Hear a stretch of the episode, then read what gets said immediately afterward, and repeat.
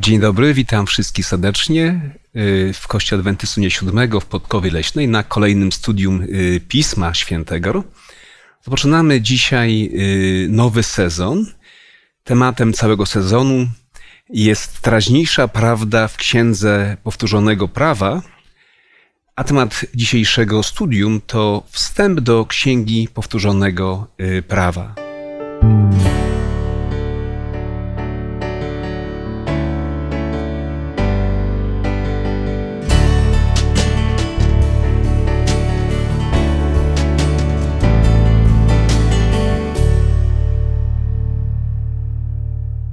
Razem ze mną są tutaj obecni Ola, Jonatan, Leszek, a ja mam na imię y, Mariusz.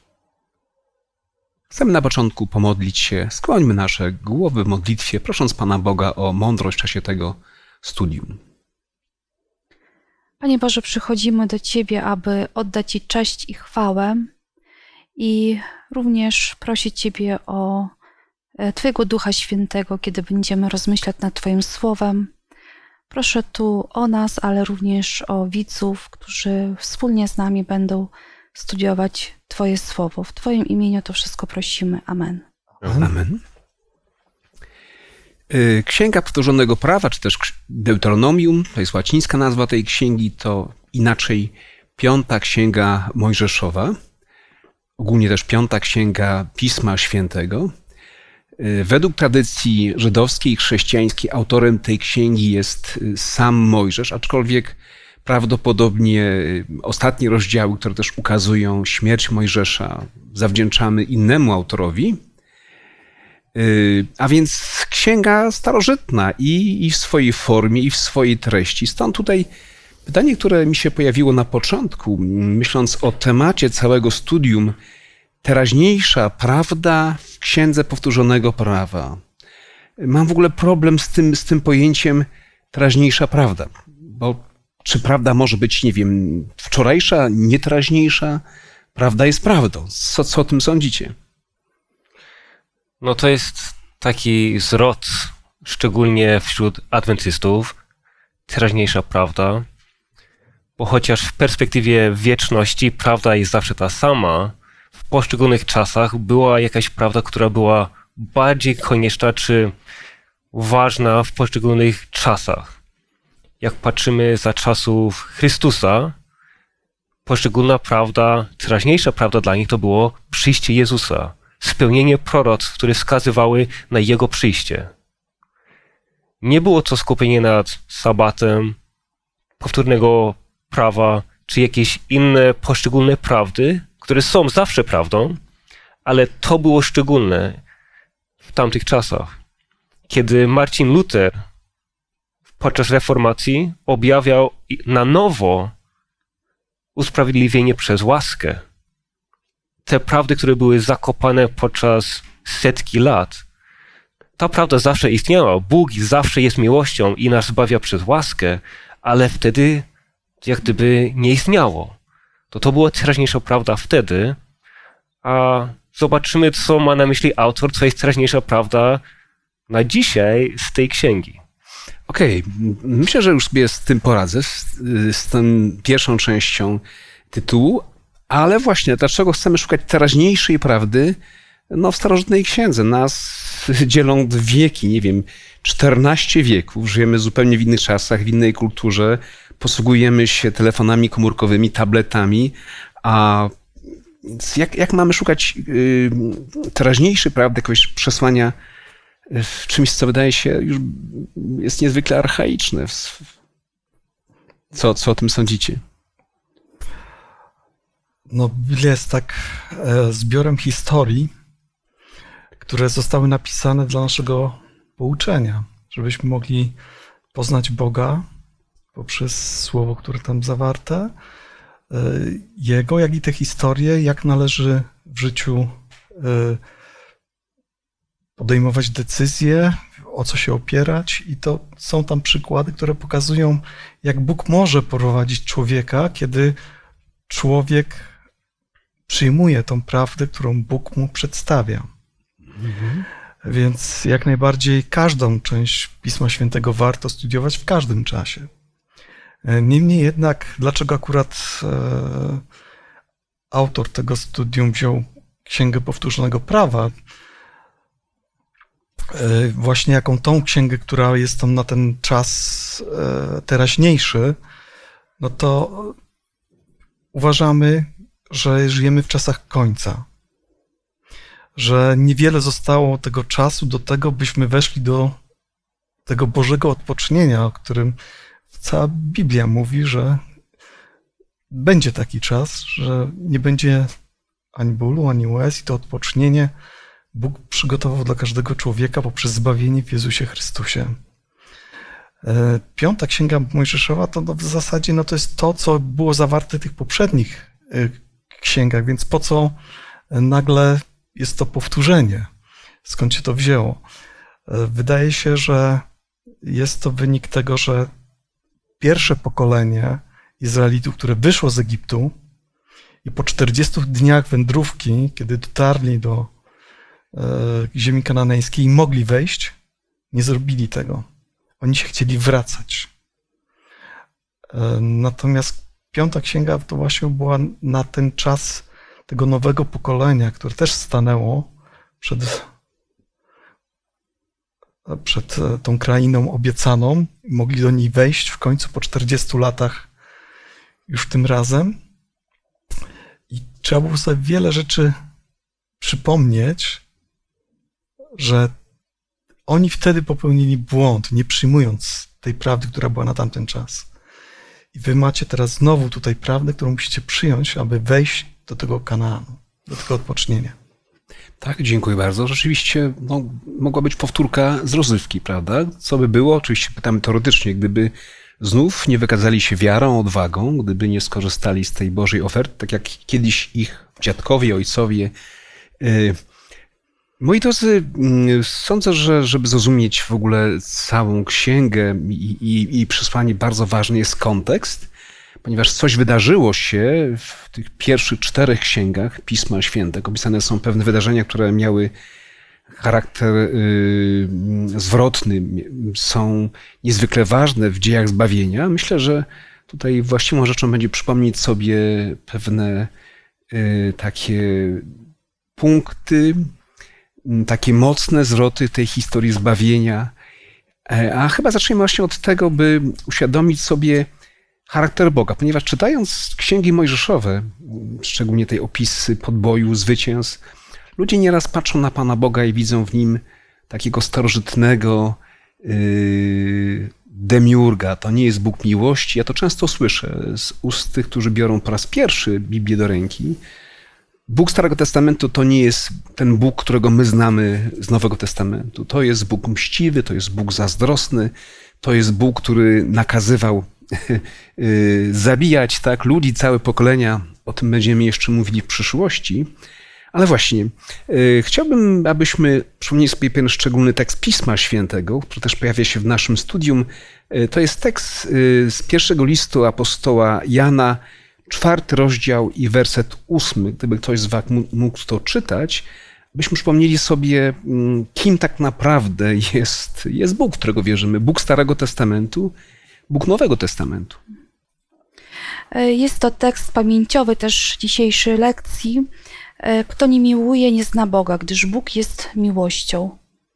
E, I w tym wersecie jest właściwie zawarta cała prawda o Bogu, że Bóg jest miłością. To jest po prostu jest jego istota, znaczy mm, to, co charakteryzuje Boga, miłość. I ona jest udowadniana już od samego początku, od pierwszych, e, można powiedzieć, wersetów w Biblii i się przybija przez całą Biblię, aż do końca. Jeśli tak jest, co nie wątpię, Bóg jest miłością, o tym apostoł Jan pisze. Jezus mówi o Bogu, który jest Bogiem mi miłości, no skąd, skąd wzięło się to, ten, to całe zamieszanie, ten problem grzechu, tak? Jeśli Bóg jest miłością i Bóg stworzył świat z miłości, a nagle widzimy, że Biblia to jest jedna historia zmagań ludzi z grzechem i problemów, które z tego wynikały. Jak to się stało, że, że Bóg w miłości dopuścił do takiej tragedii? Ja bym to trochę inaczej powiedział, Mhm. że raczej, że nie ludzie się zmagają z grzechem, ale że Bóg się zmaga z grzechem. Mhm.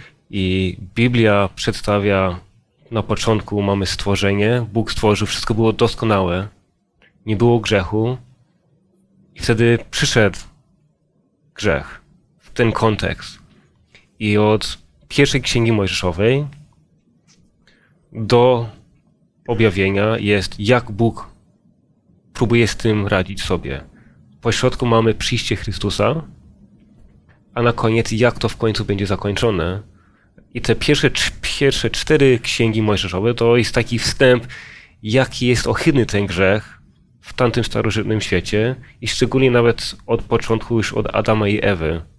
I to jest taki ten kontekst, który tam Mojżesz przedstawia w tych pierwszych czterech księgach. Mhm. W miłości też jest bardzo dużo zaufania i takiej wolności.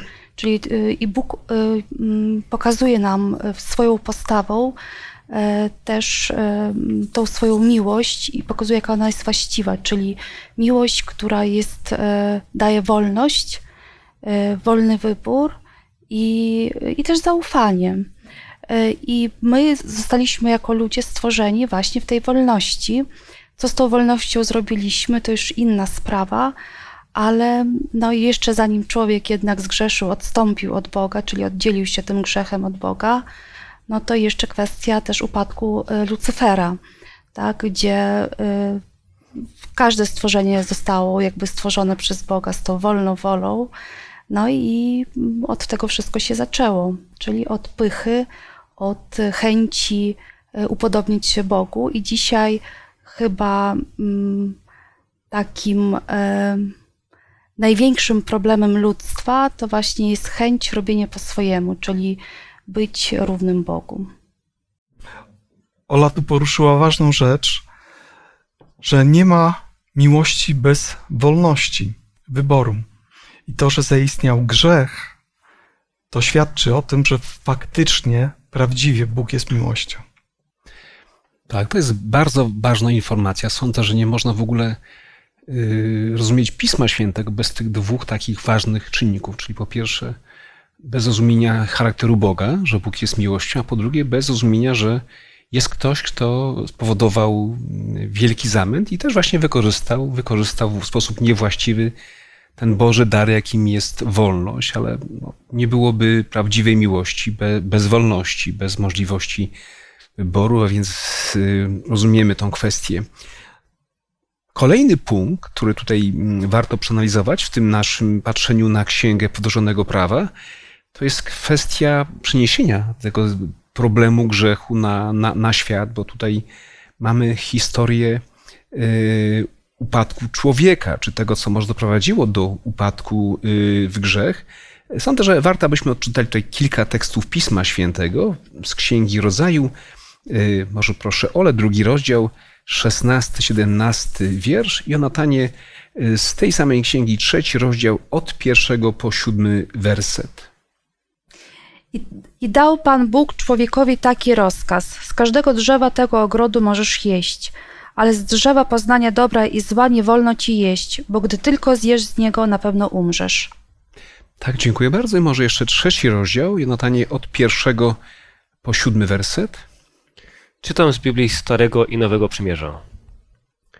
Wąż natomiast był przebieglejszy niż wszystkie inne zwierzęta stworzone przez Pana Boga. Zapytał on kobietę, czy rzeczywiście Bóg powiedział, że nie wolno wam jeść owoców z żadnego drzewa ogrodu? Kobieta odpowiedziała, możemy jeść owoce z drzewa, z drzew w ogrodzie.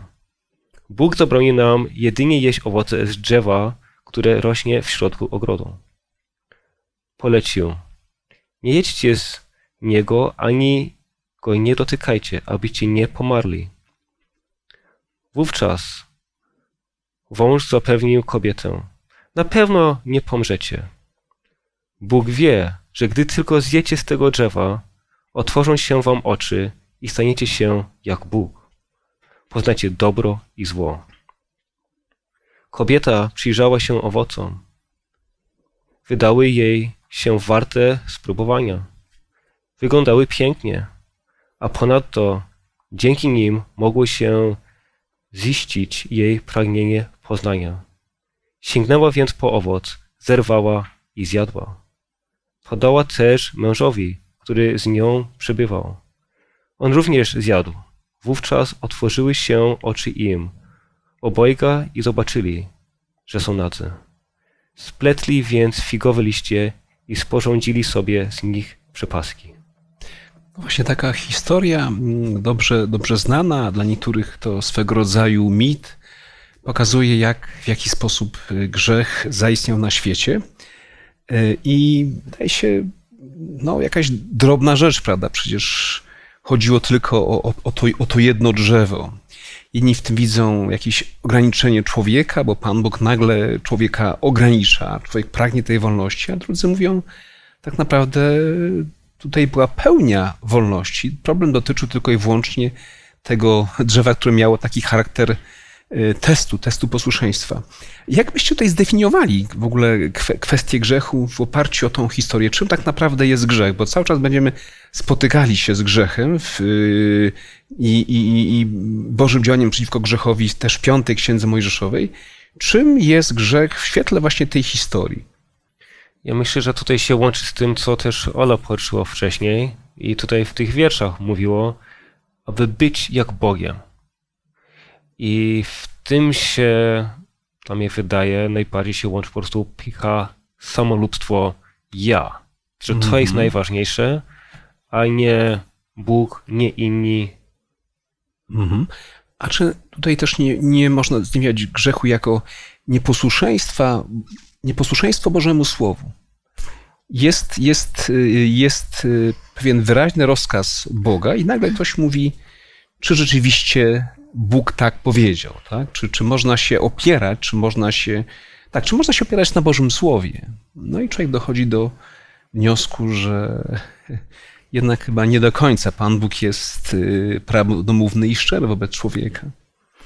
Stworzony człowiek jako mężczyzna i niewiasta, y, no, czyli ludzkość, byli doskonali i ich wszystkie myśli były doskonałe. E, to drzewo, które nie rosło gdzieś na peryferiach ogrodu, rosło, Pan Bóg je zasadził w samym środku tego ogrodu. Ono było tym wyznacznikiem tej wolności, posłuszeństwa, tak, ale pewnego zaufania do Boga. Dlatego, że Pan Bóg co powiedział o tym drzewie? Że jak zjecie, to umrzecie. I że to jest pewne. A szatan, który przyszedł do ludzi, zanegował to. Wcale nie, nieprawda. To, więc nie chodziło tyle o, o posłuszeństwo, ile o zaufanie do Boga.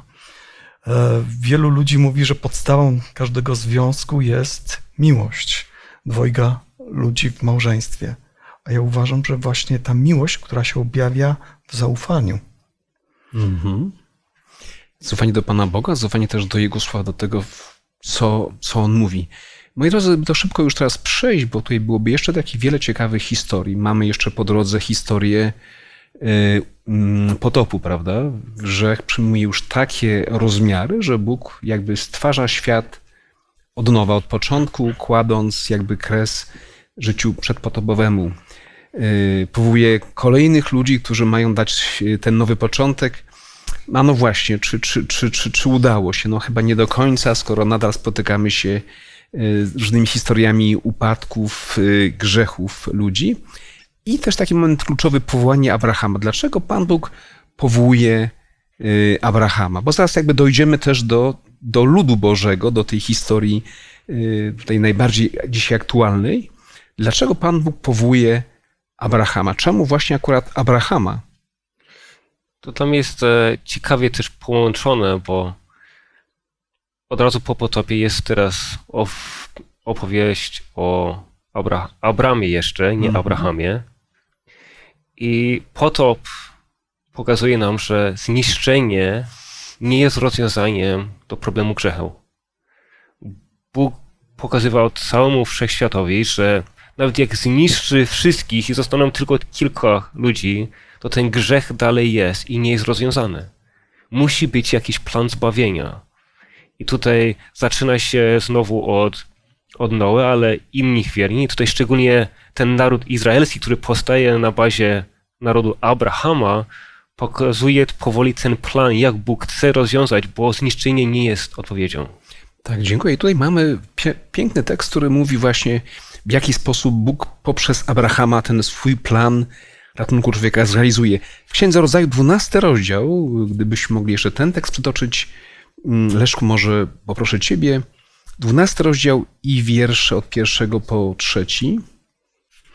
I rzekł Bóg do Abrama: Wyjdź z ziemi swojej i od rodziny swojej, i z domu ojca swego do ziemi, którą ci wskażę.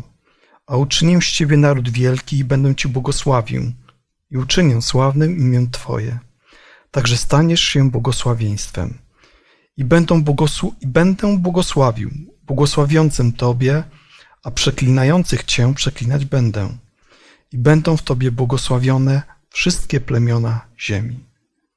No, ciekawe sformułowanie. W jaki sposób w Abrahamie mają być e, błogosławione wszystkie plemiona ziemi? My wiemy, że on był protoplastą narodu żydowskiego, oczywiście już, już jego potomkowie bezpośredni, więc to błogosławieństwo spadło na Hebrajczyków poprzez, poprzez Abrahama. Ale w jakim sensie dziś szerzej na, na wszystkie plemiona ziemi, to, bo to by też obejmowało na przykład yy, nie Żydów, pogan tak, w tamtych czasach.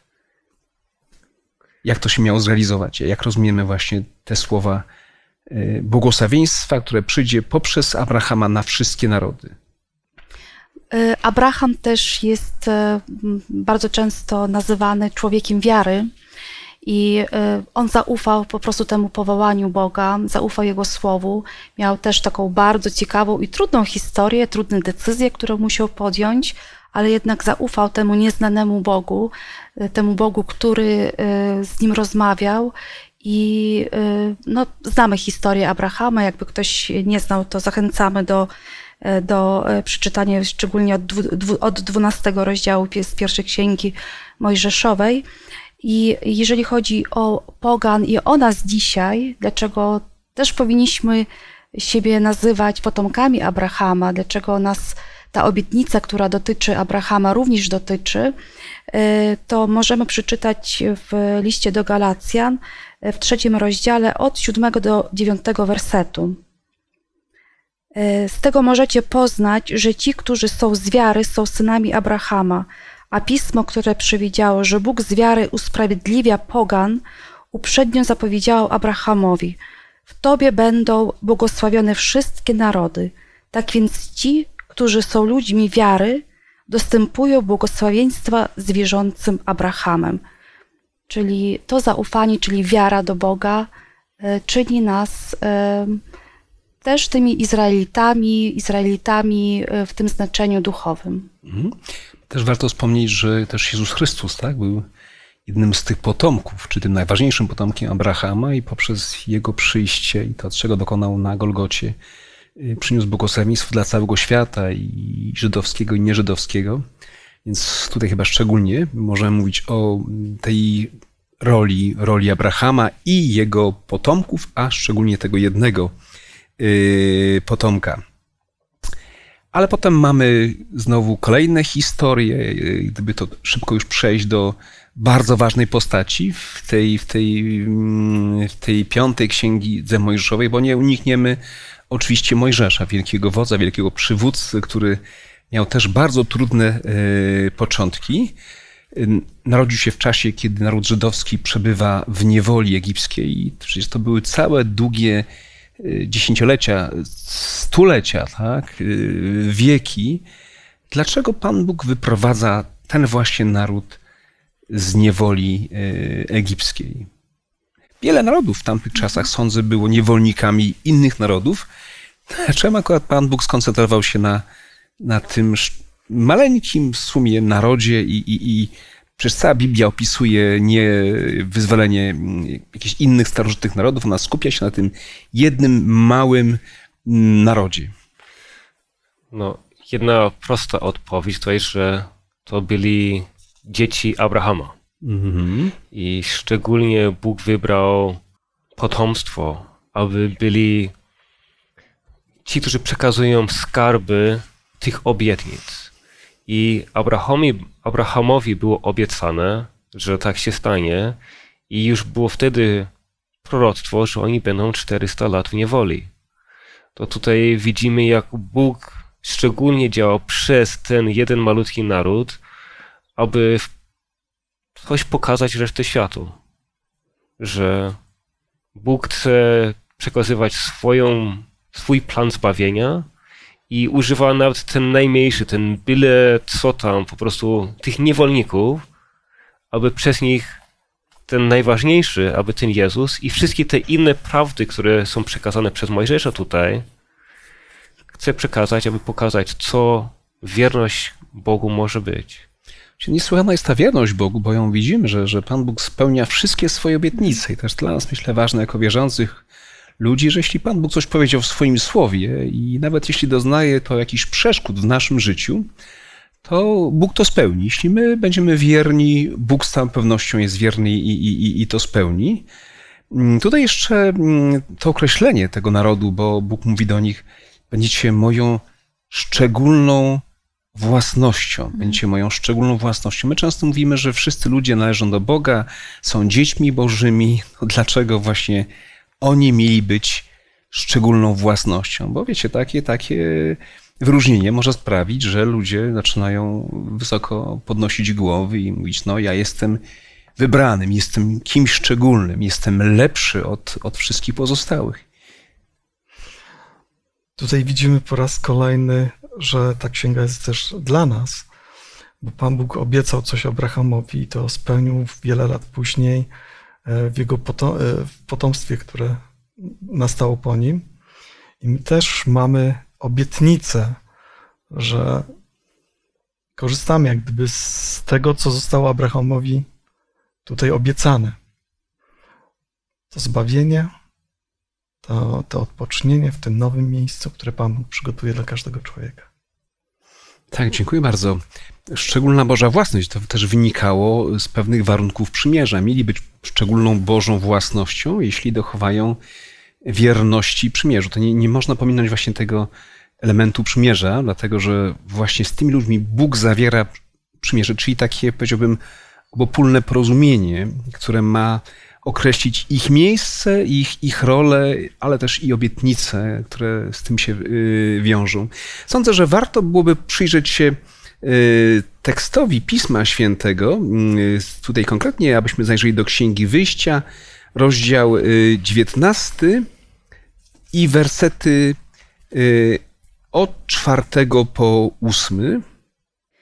E, wy widzieliście, co uczyniłem Egipcjanom, jak nosiłem was na skrzydłach orlich i przywiodłem was do siebie. A teraz, jeżeli pilnie słuchać będziecie głosu mojego i przestrzegać mojego przymierza, będziecie szczególną moją własnością pośród wszystkich ludów, bo moja jest cała ziemia. A wy będziecie mi królestwem kapłańskim i narodem świętym. Takie są słowa, które powiesz synom izraelskim – i przyszedł Mojżesz i zwołał starszych y, ludu i przedstawił im te wszystkie słowa, które Pan mu nakazał. Wtedy cały lud odpowiedział razem, mówiąc: Uczynimy wszystko, co Pan rozkazał. A Mojżesz powtórzył Panu słowa ludu. No, przepiękna reakcja. Bóg mówi, lud odpowiada, reagują bardzo pozytywnie. Tutaj jeszcze zwrócę uwagę na to, że tam jest to słowo jeżeli, jeżeli, mhm. prawda? Będziecie moją, będziecie moją szczególną własnością, jeżeli warunkiem trwania w przymierzu i warunkiem odbioru tych wszystkich Bożych obietnic było, była wierność Bogu. No i wydaje się, że ta reakcja pierwsza jest doskonałą reakcją. Wszystko tak, jak Pan powiedział, uczynimy. Znamy warunki przymierza, my się na to zgadzamy i my to wszystko uczynimy, bo chcemy być tą szczególną Bożą własnością. I tak się pewnie stało, tak, w dalszej historii? No, niestety różnie to bywało, ale myślę, że to jest też taka odnośnia do naszego chrześcijańskiego życia, że też deklarujemy Bogu, że powierzamy swoje ścieżki.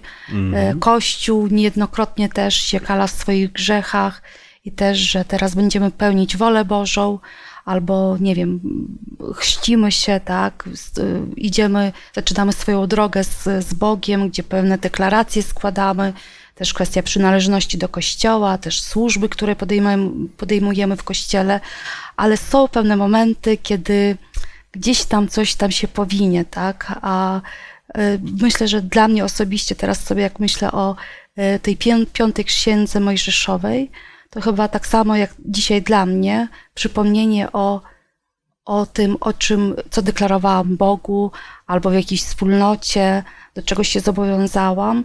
Tak samo tutaj Mojżesz jeszcze przed swoim odejściem jakby przypomina ludowi, słuchajcie, zawarliśmy przymierze z Bogiem. Pamiętajcie o tym, pamiętajcie o tym, jak was, nas przyprowadził przez pustynię. Te wszystkie historie im przypomina, i te złe, i te dobre.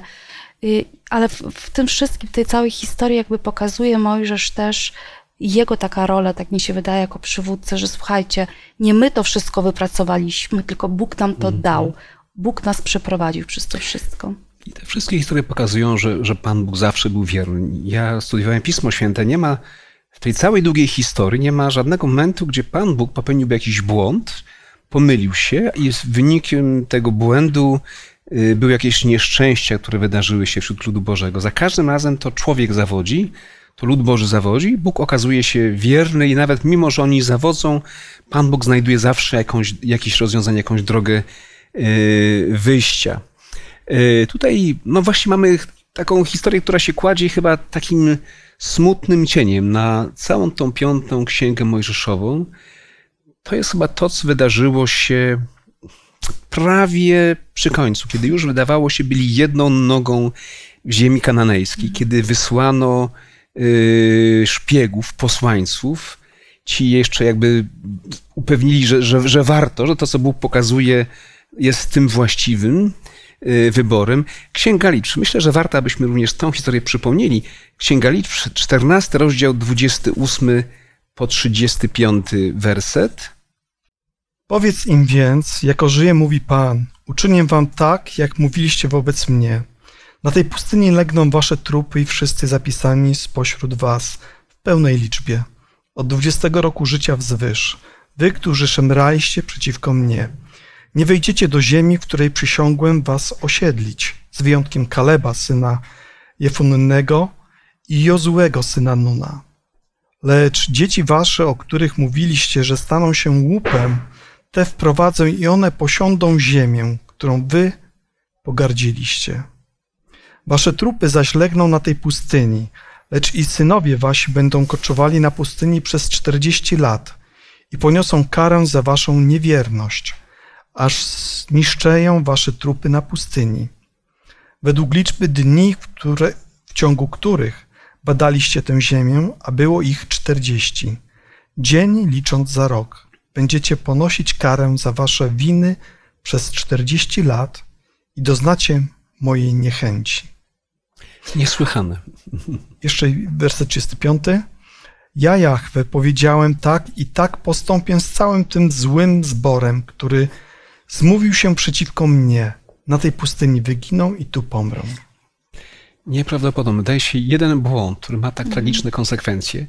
Dlatego, kiedy mówiliśmy o historii z raju, prawda, też jeden zły wybór człowieka, złe, źle, źle wykorzystana wolna wola sprowadza ten ogrom nieszczęść na całą ludzkość. Tu również, kiedy już są na granicy ziemi obiecanej, wystarczy tylko zrobić krok, by do niej wejść, wszystkie obietnice Boże są jakby z nimi i zabrakło, no właśnie czego tutaj zabrakło? Czemu tego kroku nie zrobili? Widząc, czym ta ziemia tak naprawdę jest. Nie wiem, czego tak naprawdę zabrakło. Właśnie chyba Pan Bóg im to wyrzuca, że też chyba nie bardzo wie dlaczego, bo mieli wszystko. E, Przez całą tą podróż z Egiptu, no samo wyprowadzenie z Egiptu było wielkim cudem. E, prz- Przeszli przez Morze Czerwone. Bóg doprowadził ich, dając im pokarm na pustyni, wodę. Za każdym razem dbał o nich i widać było, że nie wyprowadził ich na darmo. Później przez 40 dni badają tą ziemię i stwierdzają, że jest naprawdę wspaniałą, wspaniałym terenem, gdzie mogą się osiedlić. Są tam co prawda ludy, które mus... których się mo- może wystraszyli, no, ale gdzie tutaj to zaufanie? Przecież Pan Bóg wyraźnie prowadził ich i jeżeli ich tu przyprowadził i każe im wejść, to znaczy, że, ma, że to się uda wszystko, że to będzie dobre. Nie był to bunt, tutaj to było, był brak zaufania do tego, co mówi Bóg, do Bożych obietnic. Myślę, że to jest też pewna definicja grzechu, że grzech to nie tylko jakiś wyraźny bunt przeciwko temu, co Bóg mówi, ale brak zaufania do, do tego, czy w to, co, co Pan Bóg mówi do nas w swoim słowie i, i konsekwencje tragiczne, zwrot do tyłu, 40 lat y, kompletnie niepotrzebnej y, tułaczki. I teraz, kiedy mówimy o tej księdze, znów stoimy na progu ziemi kananejskiej. Mija 40 lat i warto, aby oni sobie tą całą historię y, przypomnieli. To jest bardzo ciekawe, bo wielu ludzi, ludzi mówi, że o, jakby Pan Bóg w moim życiu zrobił cud, pokazał mi, że jest w taki, a nie inny sposób, to ja bym uwierzył i szedł za nim.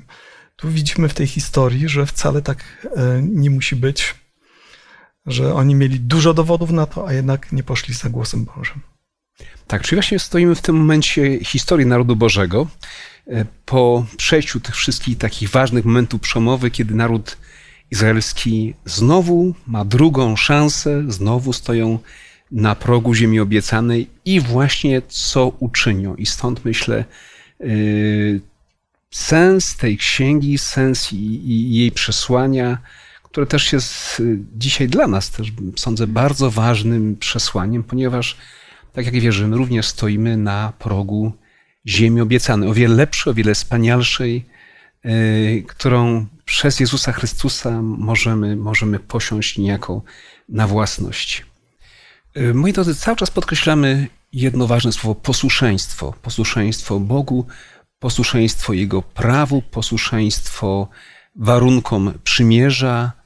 Yy, Czy przypadkiem takie stawianie sprawy, takie mocne akcentowanie kwestii posłuszeństwa Bogu nie jest tym, czego niektórzy boją się, nazywając to swego rodzaju religijnym legalizmem? Ja bym nazwał religijnym legalizmem próbowanie zasłużyć sobie na zbawienie przez czyny. A tutaj raczej widzimy na odwrót.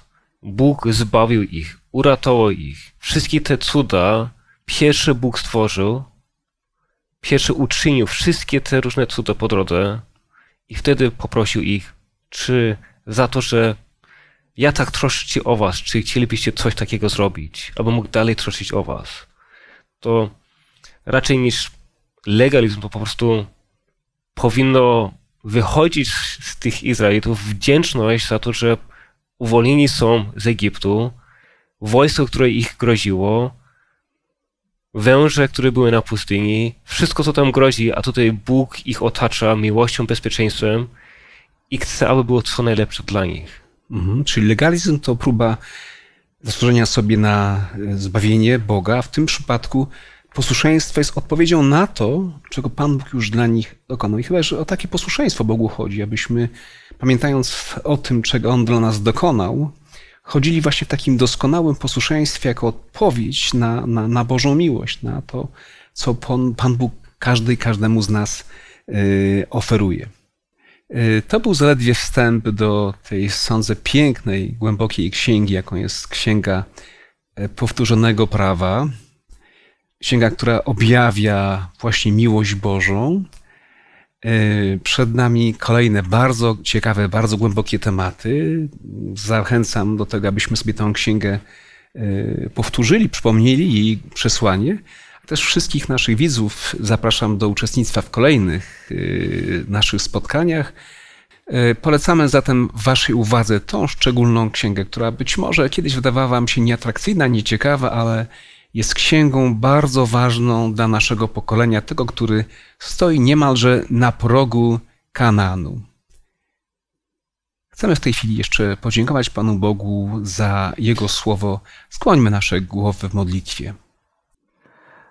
Nasz Panie, pełen miłości, Ojcze, który tak wiele każdego dnia dajesz nam, abyśmy mogli wzrastać, żebyśmy mogli dotrzeć do tego celu, jakim jest Twoje zbawienie, które przygotowałeś dla każdego człowieka.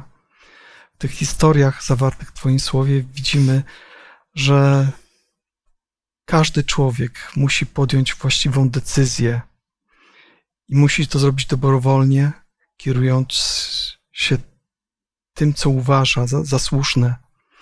A słuszne jest to, by Ciebie poznać, Twoją ogromną miłość i właśnie to, co uczynisz, uczyniłeś jeszcze uczynisz dla każdego człowieka. W Twoje ręce więc się polecamy, obdarz nas swoim duchem i prowadź w imieniu Jezusa. Amen. Amen. E, Dziękuję Wam za pomoc. Wszystkim też widzom dziękuję za uwagę, za Waszą obecność. Zapraszamy na kolejne studium. Drugi temat tego ciekawego studium, tym razem tytuł studium to Lekcja historii według Mojżesza. Zapraszam za tydzień. Dziękuję bardzo.